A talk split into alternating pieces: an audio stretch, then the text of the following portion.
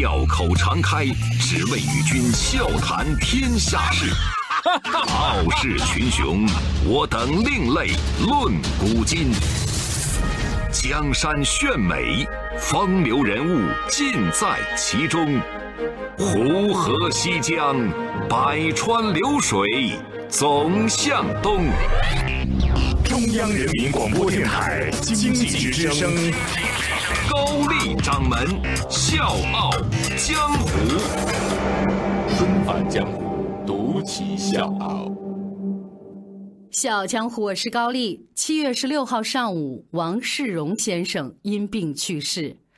可能很多听众听到这个名字，会在脑子里面检索一下，哪一位世荣先生呢？没错，他们那代老艺术家就是这样，他们只留作品，不留名。但其实至少像我一样的同龄人，我们这一代的人，我们的童年回忆又有哪一个少得了世荣先生呢？王世荣先生是上海美术电影制片厂摄影师，国家2级摄影师。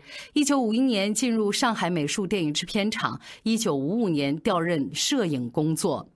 他参与拍摄和创作的那些动画片几乎占据了我的整个童年。收音机前，如果你是我的同龄人，我说出来这些动画片你一定不会陌生，比如说大闹天宫，比如说人参娃娃，比如说小燕子、九色鹿、天书奇谭、36个字、火童、小蝌蚪找妈妈、过猴山、老婆婆的枣树、母鸡搬家、黑公鸡、我的朋友小海豚，还有就是舒克和贝塔等等，将近60部影片。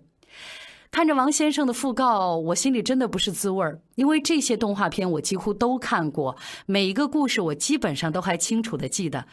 可是第一次在微博上看到王先生的消息，竟然是以这样的方式。必须要承认，我是美影厂的忠实观众。试问一下收音机前我的同龄人，您又何尝不是呢？谁不曾被那个画面羁绊住我们要玩耍的脚步？谁不曾被那些瑰丽而又神秘的色彩吸引呢？今天我们提起国漫之光这4个字，可能会想到大圣归来、大护法，甚至是大鱼海棠，但是我们心里总还有一块位置是留给他们的。在尘封的老摄影机和上万的胶片当中，有我们童年的梦。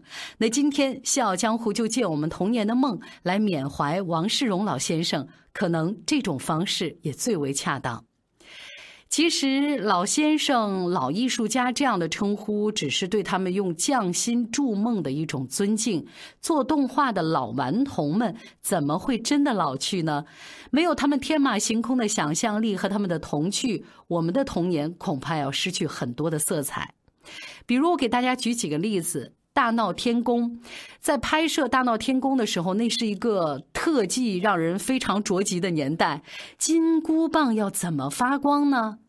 摄影师想到了曝光、曝光再曝光，孙猴子这表情怎么才能活灵活现呢？于是乎画师呢就在自己的桌子前面摆个小镜子，一边挤眉弄眼儿，一边着笔画就。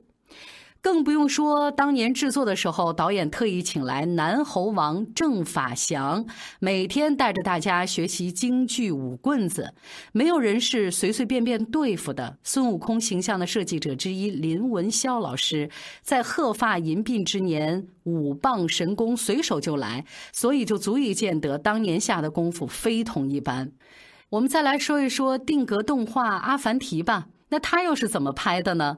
其实呢，《阿凡提》的拍摄用的是踏踏实实的笨办法，人偶先做好了，然后逐帧去拍，一个动作一个定格。大家应该都还记得《阿凡提》里面一个经典的场景，就是阿凡提倒骑毛驴。要知道，一个倒骑毛驴的动作是需要很多格的，要费很大的功夫。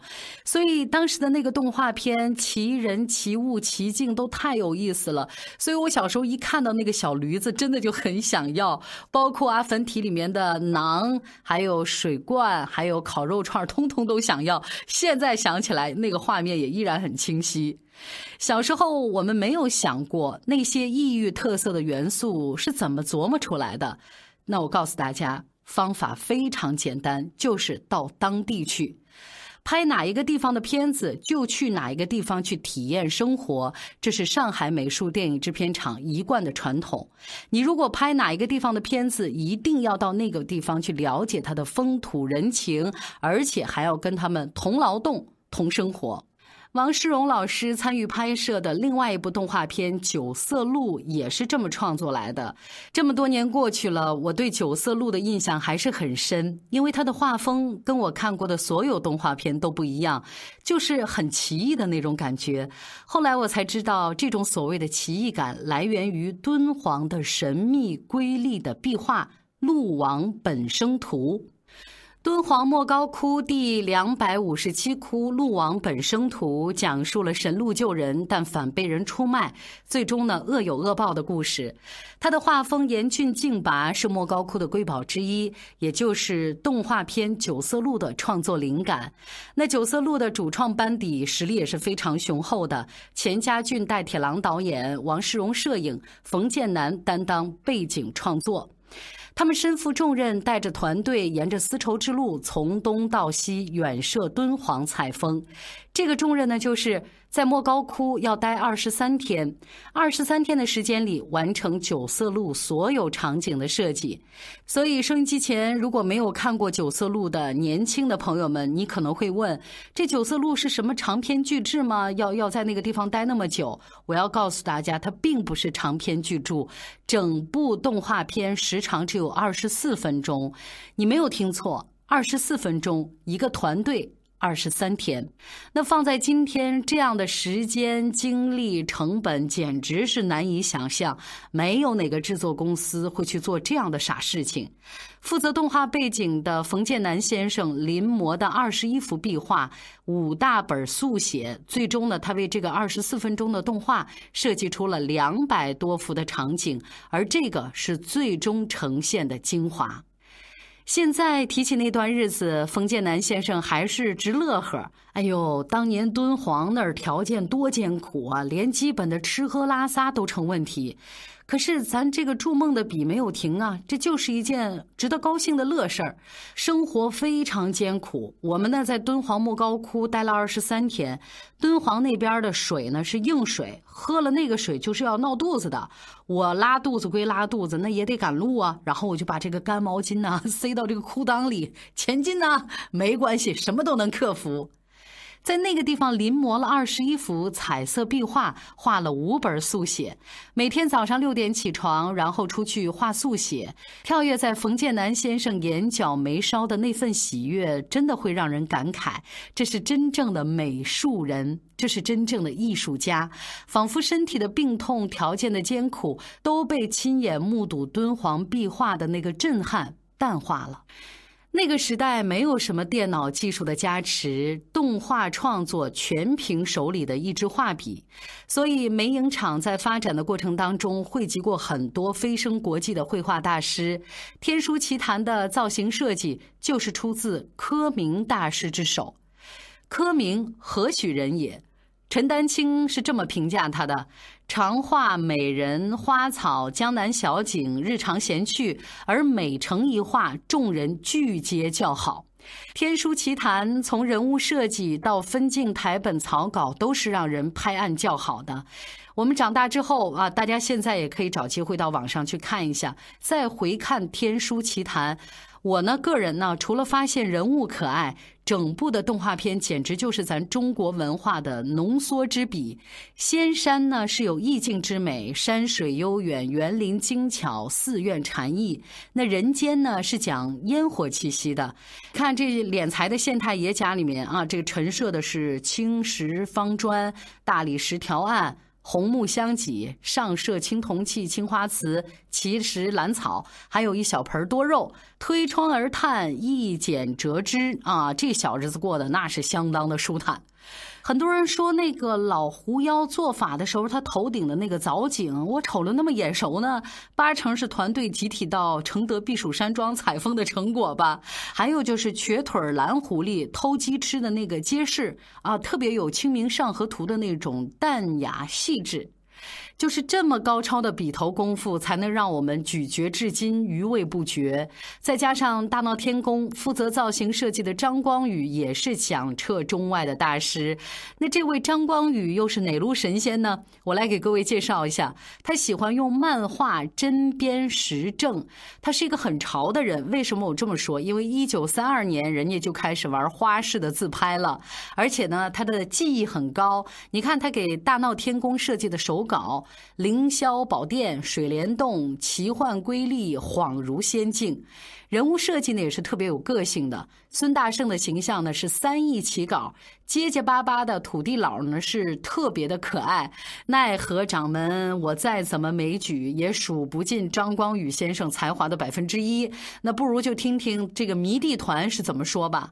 夏衍赞扬他说，张光宇的艺术成就是中国人民的骄傲。叶浅玉呐喊说，宣传张光宇刻不容缓。黄永玉呢是拍着大腿说，哎呀，当年张光宇的名字是我常念的经，真乃神人也。陈丹青形容他毕加索加城隍庙，也就是赞扬他结合西方东方绘画精髓的意思。哪怕是在今天被很多年轻人奉上动画神坛的宫崎骏，当年也是把咱们的张光宇先生视为他的偶像。而另外一位日本动画大师高田勋也曾经说，我受中国动画的影响很深。他在2013年创作的《辉夜姬物语》就是一个明证，借鉴的就是咱上海美术电影制片厂的镇山法宝水墨动画。周一到周五早间5点，下午4点，欢迎收听高丽掌门笑傲江湖，请在公众微信搜索经济之声笑傲江湖，记得点赞哦。1961年，小蝌蚪找妈妈诞生了，这是我们中国第一部水墨动画片。素材灵源来自于齐白石大师的画作。茅盾看了这部影片也是惊讶不已，他专门写了一首诗：白石是所珍，俊逸复清新。荣宝善复制，往往可乱真。何期影坛宴，创造金鬼神。名画真能动，钱翔许如生。所以这首诗也讲尽了中国水墨动画的至奇，但是也至难呢。水墨动画之所以珍贵，很大原因就是制作工序太过繁琐。水墨画的层次感主要是靠湿墨的浓淡，所以动画呢也要分层渲染着色。一部短片它所耗费的时间和人力都是非常惊人的量。我们就拿这影片当中的一个动作来说，就是青蛙跳水。这个呢胶片很长，所以就创作很难，它也极具审美，富有意境。所以呢，有很多日本的动画大师也是心向往之，远道来咱国家拜师。但是他们学了技术之后回去也觉得这没办法呀，束手无策，太繁琐，太困难了。所以他们也只能隔岸赞叹，哇哦，太神奇了，这就是个奇迹。水墨动画屹立于世界，也得亏当年美影厂不惜成本的巨大投入，雄厚的制作班底，长期的时间成本，还有画师们对水墨片的用心钻研。除了特伟、钱家俊这些老一辈的动画大师，我们应该还记住的名字，像国画名家李可染、程实发这些老先生。所以你看，提到梅影厂的作品，我基本上如数家珍啊。提到那些曾经感动过我或者给我带来愉悦的动画的画面，我依然是难以抑制心里的那个小确幸。梅影厂的动画真的，我每一部基本上都是爱不释手，但如果一定要讲所谓的最爱，还要数哪吒闹海。这是一部在故事、人物、精神很多方面都完全征服了我的动画片，它就像从心里长出来的一样。这版哪吒闹海对于哪吒的造型脱离了《封神演义》原著的桎梏，它呈现出的形象是一个可爱的、敢于反抗不公、极具悲剧色彩的这么一个少年英雄。首先呢，人物设计同样是几翼起稿。其实呢，哪吒班底啊，保留了大闹天宫时期的这个骨干精英，所以两部作品的风格有很多相似之处，比如动作设计和配乐都是大量的运用了京剧元素。但是两部作品塑造的哪吒形象是变化很大的，一个胖乎乎福娃一样的熊孩子变成了一个男生女相但是不失英气的男孩。导演徐景达回忆这个形象的诞生是这么表述的：张丁老师初稿一拿出来，真的我们是眼前一亮，但是哪吒形象好像更瘦一点黑一点，后来呢我们就修改了一下，有点萌，有点白白胖胖的小可爱这种感觉。几经波折才有了我们最后看到的那版剑眉凤眼白肉连裙的欧巴形象。这个偶呢是莲藕的藕，这个欧巴是哪吒的粉丝对他的一种昵称，偶做的，脾气火爆，视为欧巴。这个欧巴呢作为阐教第三代当中 C 位出道的小可爱，一出生呢就有师傅驾鹤来送装备。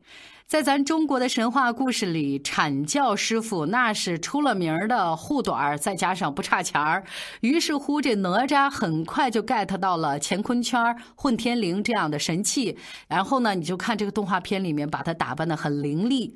长大以后我依然是醉心于这部哪吒片，因为我看了太多的这个版本，但是不得不说梅影厂的混天绫是我见过的最漂亮的，轻薄飘逸，上绘金乌和月亮闪闪晶亮。大师们可能也觉得它非常有美感，所以这个片子里面哪吒的玩耍真的就是体操表演，而随着他轻盈的动作，混天绫空中浮动，帧数之高，动作之流畅，毫不客气的说啊，吊打30年之后的很多 PPT 动画。父亲在家里焚香弹琴，白鹤在院子里优雅闲步，骑着小鹿的哪吒三太子出了家门就是海，他还是个孩子王，前呼后拥的小伙伴们都特别愿意听他领导。然后呢就是那个特别可爱的胖乎乎的管家在他的身后一直在呼唤，哎呀不要跑啊，生怕他磕着碰着。